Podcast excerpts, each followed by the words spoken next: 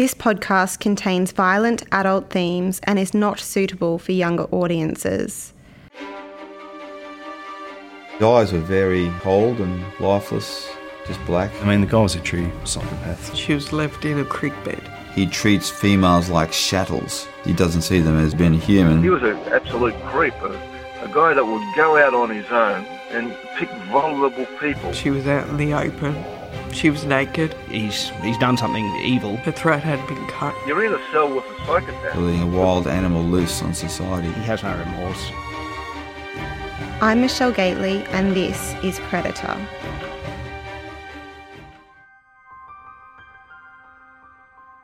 When we think of the people who catch serial killers, it's usually units of armed police or maybe one of those charismatic television detectives. We don't think of little girls. Yet nine year old Keyra Steinhardt did stop a killer. Her death revealed a twisted and sadistic person had been living among us, preying on vulnerable women who had been vanishing from our streets. But Keyra isn't the only unlikely hero of this story. In this episode, I'll introduce you to the man who spent two years in prison secretly recording his conversations with a killer to find answers about what happened to those missing women. First, though, I want to take you back to nine months before Keyra was killed, to mid 1998, when the first strange disappearance was reported to Rockhampton police. The first woman to disappear was 14 year old Natasha Ryan. She was last seen walking her dog on the 12th of July 1998 near her home in the suburb of Frenchville.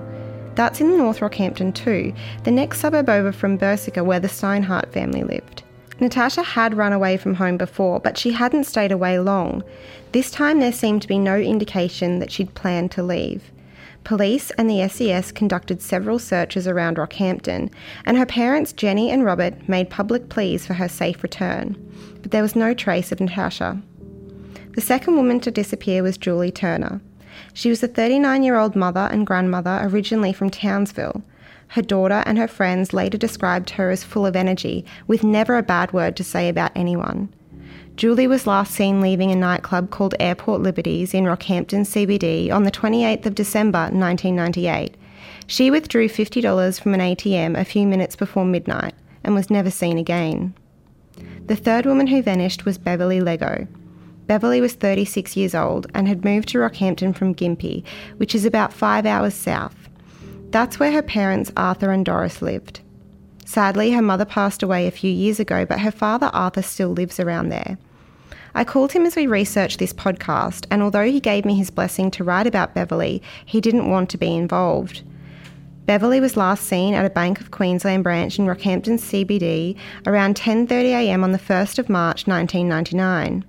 The bank manager was busy and Beverly was told to come back in an hour, but never returned for that appointment. The next day, police found a handbag near a boat ramp on the Fitzroy River, just across the bridge from the CBD. The bag had been tossed in the river and was weighed down with rocks. They later realised it was Beverly's. I'm going to bring my editor Fraser Pierce back into the conversation again, since these disappearances were linked together in a Morning Bulletin article about the fourth missing woman during the search for Keyra later in 1999. Police didn't want to alarm the community too much, but I think they shared our concerns. And then, of course, it was after that initial reporting of the two missing women that, that Sylvia Benedetti went missing. The fourth woman to disappear was Sylvia Benedetti. She was 19 years old and was last seen talking to a man on the 17th of April. That was five days before Keyra was abducted. Sylvia's disappearance from the same area as Julie and Beverly was enough of a coincidence for the Morning Bulletin to run a story linking the three women with the missing teenager Natasha. What they couldn't publish was the thing three of the missing women had in common. They'd been known to a man called Lenny, who used to hang around the CBD picking up cigarette butts. Julie was from the small town of Mount Morgan, where Fraser had lived for a while after his release from prison in 1997. Before she went missing, Julie told friends she was sharing a flat with a man called Lenny, who she said would give her a better life. Mount Morgan is a short drive from Rockhampton, and it was here Fraser also met Beverly. She was friends with Christine Raitt, that was Fraser's girlfriend at the time he murdered Keyra. Remember, Sylvia was seen talking to a man before she disappeared? According to her boyfriend, who reported her missing, that man was known as Lenny the Loon. There wasn't a defined link with Natasha, but she was a student at North Rockhampton High School in Robinson Street. The school oval is directly opposite the vacant block of land where Kira was attacked.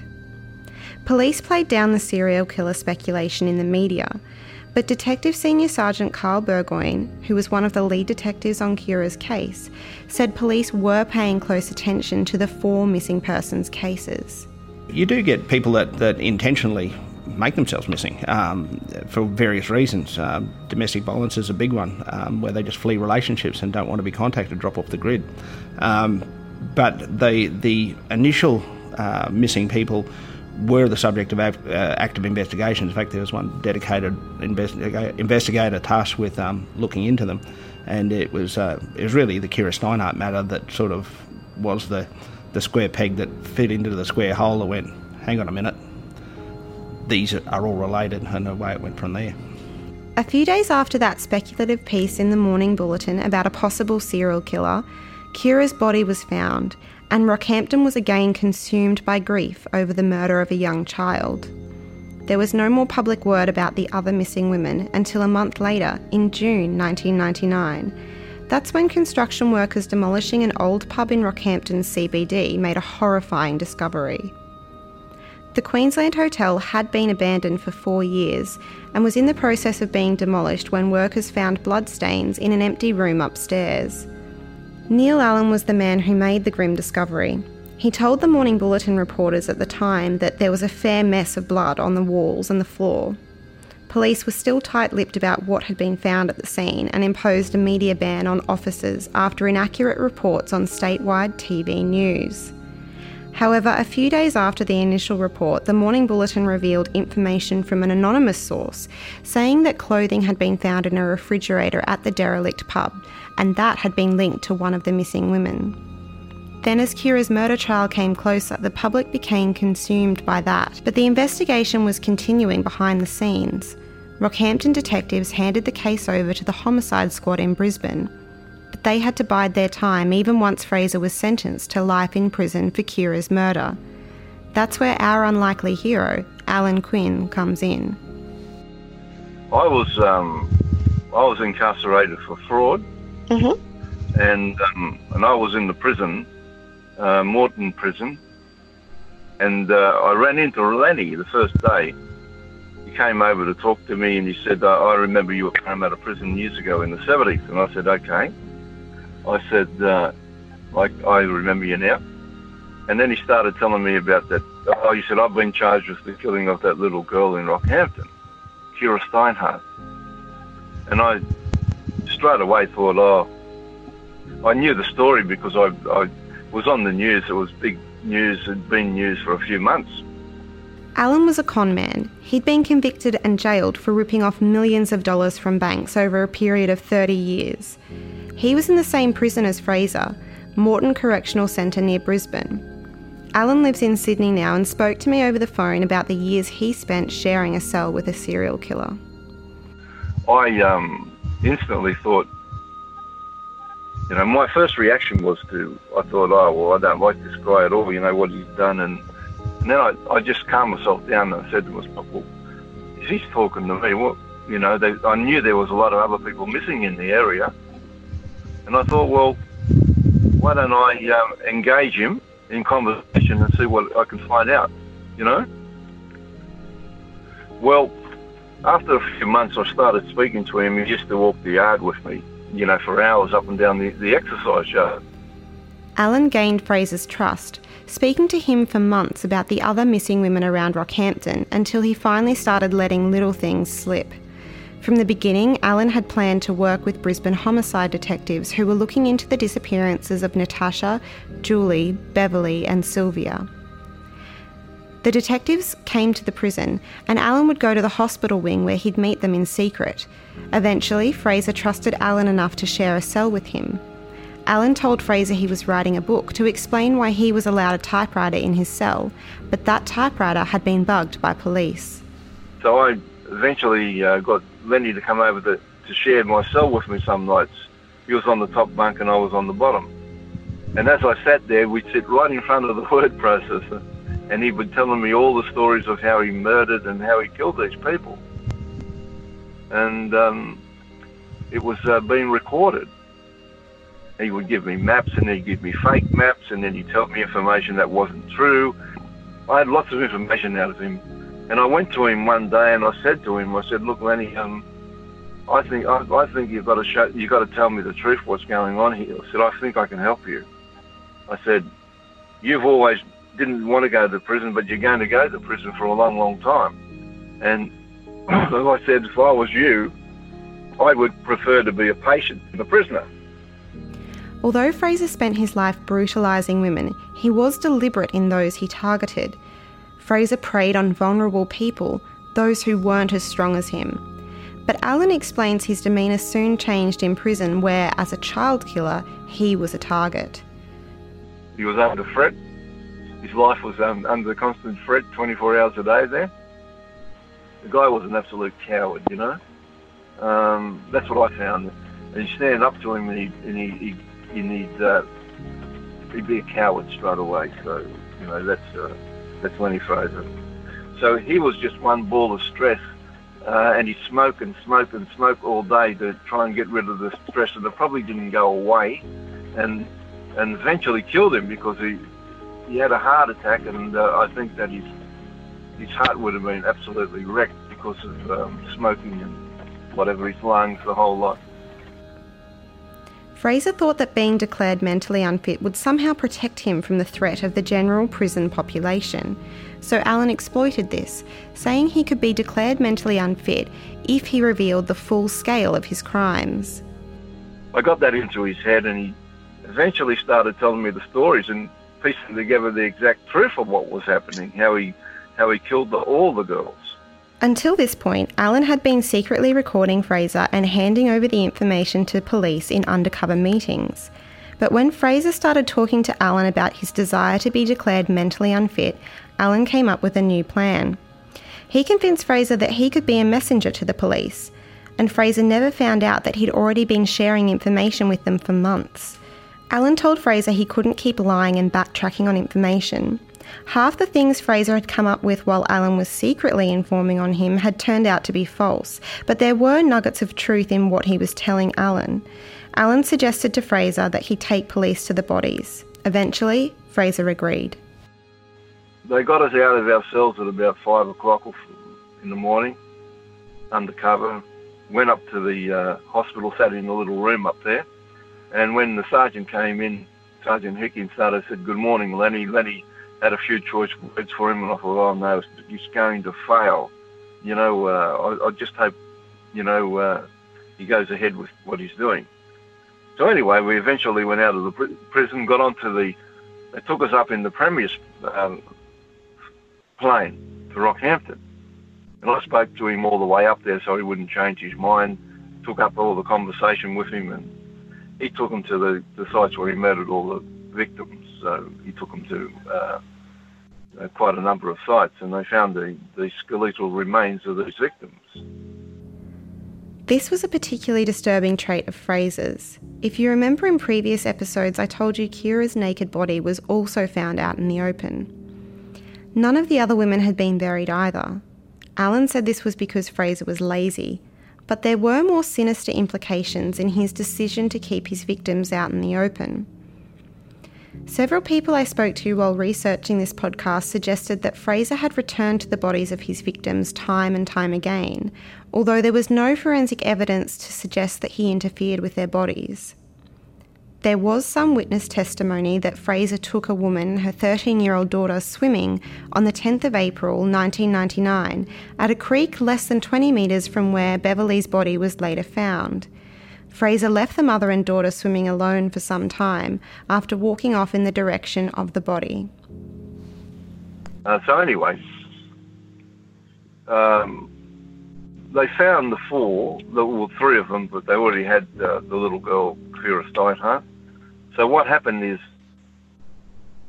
Natasha Ryan was still outstanding. I said to the coppers, I said, look, can you bring us some lunch? Take us to a little clearing so we can have a little walk together and you can surround it. It doesn't matter. Um, so they did that.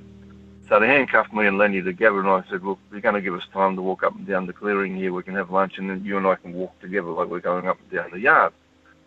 So I walked with him and spoke to him. I said, "Look, you've got to give him the remains of Natasha Ryan." I said, "She's still outstanding. What did you do with her?" And then he he said to me on that day, he said, "I didn't kill her. I don't even know anything about her."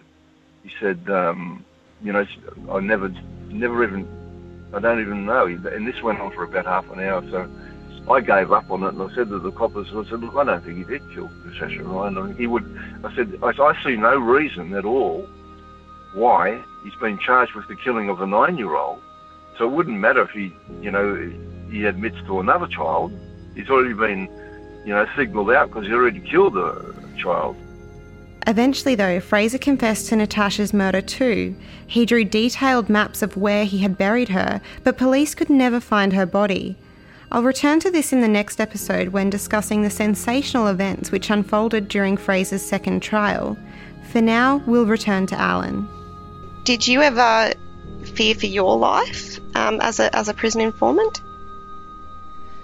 Me? No, no, no, no. You can be a look. Look, prisoners think this way. An informant is the worst person in prison you could ever see. But there is, well, no, not the worst. Worst is a, a child killer, child rapist. They are the worst. And I couldn't see any prisoner attacking anybody that uh, found information about a rapist and uh, a person who's killed a child. There's a moral thing, you see, and, you know, and that is this guy was uh, to everybody was the biggest scumbag who had ever worked, you know, um, walked the earth. Allan has no doubt there were many more people Fraser murdered who will never be identified. Fraser was very careful to pick women who might not be missed or whose disappearance wouldn't be suspicious to authorities. If anyone believes that Leonard Fraser is only, you know, uh, only killed people in Rockhampton, well, no. He spoke to me day after night after night and day after day about killing people all across the country. And he, to- he even told me that he's been back to see the places, but there's been dual carriageways built there, you know, big highways. So they're probably buried under hundreds of tons of concrete. But he's killed people everywhere, in parks in Sydney, and he's got away with it all his life. He's probably, you know, probably another 10 or 12 victims he told me about. So, you know, he was, that's all he did for. He was an absolute creep, a, a guy that would go out on his own and pick vulnerable people, vulnerable people, and the people that had problems in life. They may, they may have drug problems. Every one of, a lot of, most of them had problems, you know, not saying they were all drug addicts or, or, or things like that, but, you know, people can uh, smoke marijuana and they had problems with probably their social lives and things like this, and he saw, he, he got their confidence in some of them, and, you know, and, and he just took advantage of it and killed them, raped and killed them. And to me, he's the worst person on earth. I mean, that's all he did. He'd, he'd roam around the beaches. He'd go up the park, the walking tracks, looking for looking for girls on their own, going for a walk, you know, and uh, tourists and things like this. He used to tell me. He'd drive out on the highways hoping he'd find a girl hitchhiking out of town, and uh, he'd go to caravan parks of the night and look through windows to see if there's females on their own. This is what he'd do. He was just an absolute creep, you know. I asked Allan how he dealt with this conflict, about how he could talk to someone whose actions and whose life repulsed him in such a way. If he saw that you were revolted by what he said, which I actually was all the time, made me sick, um, but you couldn't show it because if you show it and he read it on your face, then he would stop talking. He would get scared uh, and he'd stop talking. See, so you had to play that part. I had to play that part where I had to listen to all this. But but there were times in the cell when you were sitting next to me and that I had to hold on to my chair because even the police told me they said, Allan, I thought you were going to, uh, you know, uh, hit him my, my hands were that holding the chair that tight they were white because I, when he was telling me about how he dealt with and killed um, Keyra Steinhardt, the nine-year-old, and I just felt like you know, kicking the you know what out of him. And um, but I had to hold the chair to stop his doing it and take a breath and make a cup of coffee and sit down and change the subject for a, a little while and then come back to it later on. That's how I dealt with all that. And that's it, you know, that was it. But as I said, he was on the top bunk and you, you're in a cell with a psychopath. The guy was a, a psychopath. I mean, imagine being in a cell, you can't get out, there's no windows, there's no, you know, you, and you can't get out. And you're in that, that confined space, but you've got to go to sleep. I used to take my razor and I'd wrap it in a towel and I'd uh, actually put it under my mattress so that he couldn't get hold of it, thinking he's going to slit my throat in the middle of the night. Although Allan had to gain Fraser's trust, there were also a few occasions when he stood up to him. That's when he realised just how cowardly Fraser could be when confronted by someone stronger than him. I actually had a uh, had a bit of a scuffle with him in the yard once, and I, I was a very fit person, you know, and um, I was big. He was big, but he wasn't as big as me, and I was very fit and strong. And um, he uh, said something to me, and um, I just picked him up off the, and, and threw him against this steel door. And he hit the door with the force that the officer, the prison officers up the other end, looked around, thought, well, you know, and uh, I went up and he said, don't worry, he said, I saw what you did, but the camera didn't catch you anyway, so don't, just forget about it. Allan found it confronting to be locked up with people who were serving time for violent crimes, but his personal quest to catch Fraser became a way to get through each day. Allan wanted Fraser to be punished, but he also wanted to help the families he saw on television pleading for their loved ones to come home. Uh, I still think of the night of all the people that are missing, you know, from on the highway from Sydney to Rockhampton. You know, uh, it's gone missing, and all the. This is what drove me. You know, it gave me the drive to do it. Uh, people would be going to bed, mothers and fathers and you know, siblings going to bed thinking, what's happened to my loved one? And just thinking, is there any other time that this loved one's going to hear footsteps coming up the driveway and up the steps and opening the door and say, I'm home? So I thought, I've got to find this out. So I did that. I didn't care about working for police or, or doing that. Didn't that wasn't drive behind it because I wouldn't do nothing for them. You know, at that stage, I'd had trouble in my life. And, I, I, I didn't owe them anything, but I did. In my, owed myself something, so I did this for the victims actually. So these people, you know, they, my heart went out to them. That time in prison now feels like another life for Allan, who has since reformed and is now a presenter on radio and a voice artist. That life's gone. I had to get that out of my mind. If you're going to dwell on it, you're going to uh, send yourself into depression. But we need to dwell on it for at least a little while, because what Allan did in prison can't be underestimated. He gave a final voice to women who had their lives tragically taken from them. I wish I could tell you more about Julie and Beverly and Sylvia. I wish I could tell you what their favourite things were, or their hobbies. But the very fact that it's so hard to find this information, to find tributes to these women, is why I needed to tell their story again in depth this time, or as much depth as I could find. I needed to admit that we failed these women. Back then, we failed them because our legal system didn't have the mechanisms to keep a predator off the streets. And we failed them because the women who capture the hearts and grief of a nation tend to be a certain kind of victim. We see their smiling faces plastered over our television screens and on social media. Jill Meagher, Stephanie Scott, Alison Baden Clay. They were attractive, middle class, and white. Of course, they deserve to be mourned and remembered, but so did Julie, Beverly, and Sylvia. We failed these women not just because we let their stories slip from our memory, but because they were never fully told in the first place. And we forgot that Keyra is the reason we know who killed these women. As a journalist, I've written my fair share of obituaries and tributes. I understand not every family wants to share their grief with the public. It's an honour for someone to invite us into their lives during the depths of grief, and I respect every family's right to privacy.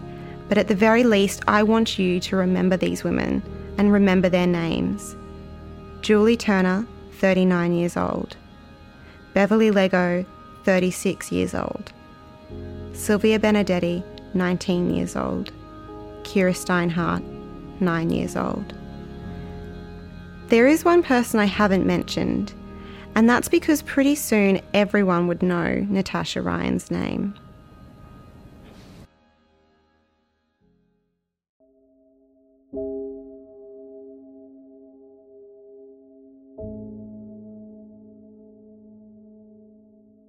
Predator is a production of the Morning Bulletin, a News Corp publication. It's written by me, Michelle Gately, and recorded and produced by Alan Reneker. Thanks goes to Caroline Graham from Bond University and Astrid Edwards from Bad Producer Productions for consultation and advice throughout. Margaret Wood provided transcription services. Our thanks also to Eddie Cowie, Detective Senior Sergeant Carl Burgoyne, Allan Quinn, Wayne Petherick, Fraser Pierce, and especially Teresa Steinhardt, who also provided audio of Keyra for the project. For full music credits, see the show notes. You can find all the episodes of this podcast on Apple iTunes, or listen and look through exclusive photo galleries and stories at themorningbulletin.com.au.